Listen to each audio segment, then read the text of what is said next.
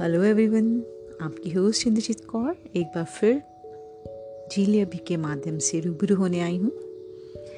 जीले अभी को प्लीज़ सब्सक्राइब कीजिए लाइक कीजिए शेयर कीजिए और कमेंट कीजिए, आपको कैसा लगा?